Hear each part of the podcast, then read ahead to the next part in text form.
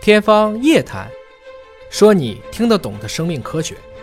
欢迎各位关注今天的《天方夜谭》，我是向飞，为您请到的是华大基因的 CEO 尹烨老师。尹烨老师好，哎，夏伟同学好。本节目在喜马拉雅独家播出。今天呢，为您分析一篇《Nature》杂志的子刊，叫《Communications Biology》啊，生物学通讯，这也是一个权威的期刊了。发表了一篇文章，叫《小鼠体内的实验证实了移植年轻的骨髓可以防治》。老年痴呆啊，当然这个是在小鼠身上的实验得出的一个结果、啊，请叶老师帮我们分析解读一下。对我们很多的听众都会说啊，为什么你们俩隔三差五的就会讲老年痴呆？我关心呢或者说哎， 夏飞同学觉得自己可能可能啊，我们只能说可能有这个问题。我有这个遗传基因呢、哎，是啊，大家可能又会说，哎，你们嗯不是刚讲过这个输血不能够减缓衰老吗？对注意，我们的结论是没有足够的证据证实或证伪，对，这个事儿是不确定的。没研究清楚。哎，而且那是人。对在那期节目里也讲过了，像狗上面是有一些实验是支持的，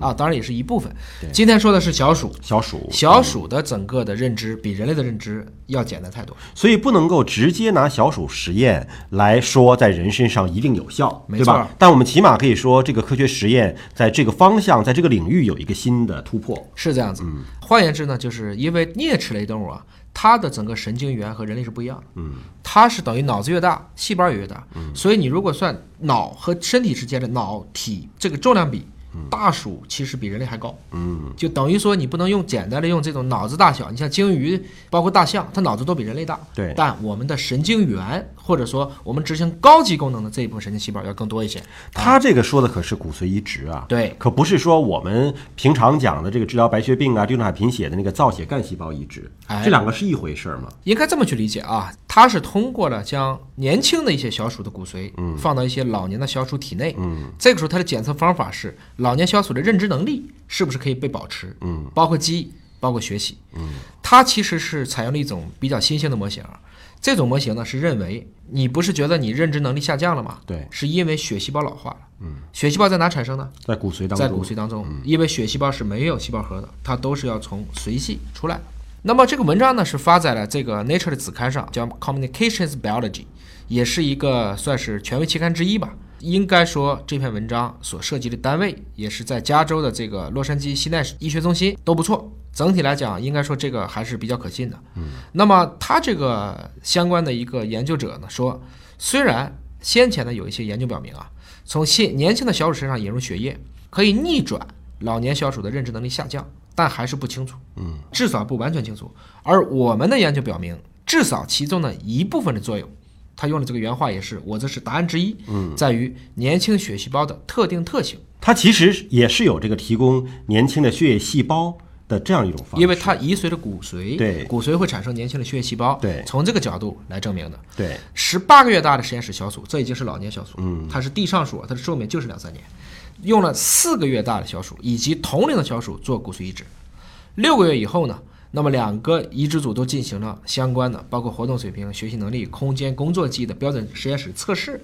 发现啊，接受年轻骨髓小鼠比接受老年骨髓的小鼠表现更好，啊，就都接受移植。而且也优于没移植的。对，啊，这就进一步的表明，哎，看来就移植这个年轻小鼠的骨髓，确实对认知、嗯这个能力是有一定的促进作用。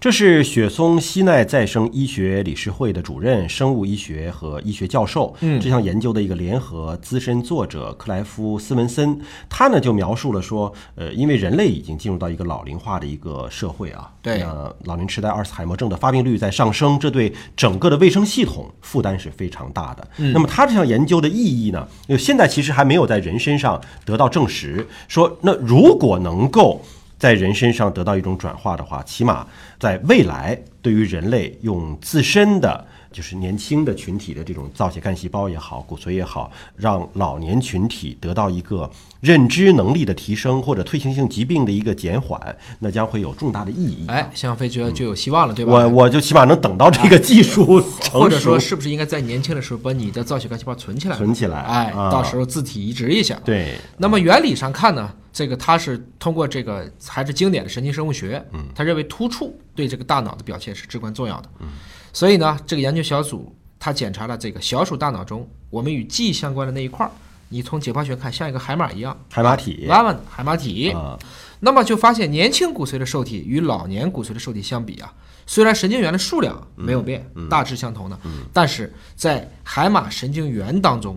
年轻骨髓的受体保留了更多的这种连接，相当于老年的可能也许就是一个单行道，而它这是一个四通八达，甚至空间上保持了各种各样的与其他外界空间上比较相近的神经元的一些通道。其实阿尔茨海默症的患者，他的大脑皮层在空间结构上跟这个正常的人的结构已经发生了变化、啊。对这个我今天还去看了那个磁共振的他那几张对比的那个图片。嗯对其实我们不懂的人都能够明显看出它是有区别的。那么这种物理层面上的变化，到底它背后的原因是什么？对吧？如果你能够把这个原因找到，你就可以延缓这种情况的一个到来了。对，然后呢，这个他肯定还进一步的往下做了一些其他的功能学验证实验，嗯，就是为什么会，比如说年轻的这个细胞会使它的整体的突触保持更多呢？是因为他发现呢，年轻的骨髓细胞产生的这种血细胞，嗯，肯定跟免疫相关的啊，对，降低了我们以前在脑中的一种免疫细胞，叫小胶质细胞。小胶质细胞适度活跃，可以支持神经元健康，但是它也可以使神经元变得亢奋。嗯，亢奋了以后，这些神经元之间的突触就断开了。嗯，神经元和神经元之间的连接不是完全接在一起的，它们之间还是大概有一个纳米水平的这么一块儿过渡，所以我们的信号是电信号加化学信号的传导共同完成的。如果这个断的比较多了，那应该说这个人可能就健忘了，认知就会能力也会下降就。那个线没搭上，没搭上啊啊，原来也是不搭上的。但是我说的这个不搭上之间，是因为它俩之间还要离得很近，对，有电信号可以通过，有对吧这个化学信号在之间给你。神经和神经之间这是走电的，嗯，神经元和神经元之间呢，我们说这种连接，它本身还是要走一段化学的，嗯，它是这两种合在一起的，嗯要不然你反应也太快了，对吧？那它的原因就是在于，我从小鼠的骨髓当中产生的细胞可以产生一种免疫因子，降低它所谓的这个叫小胶质细胞，而将小胶质细胞的活性控制在恰当的水平，嗯是可以维持它突出的连接的，这个就不是老年的具备的功能了。我们从《Nature》子刊发表这篇文章，其实看到了未来对于老年痴呆症治疗的一种希望了。但是呢，也请大家不要过度的去解读，因为目前仅仅是在小鼠身上做的实验。我们期待着未来技术进步，可以早一天在人类身上得到一个应用。感谢您关注今天的节目，下期节目时间我们再会。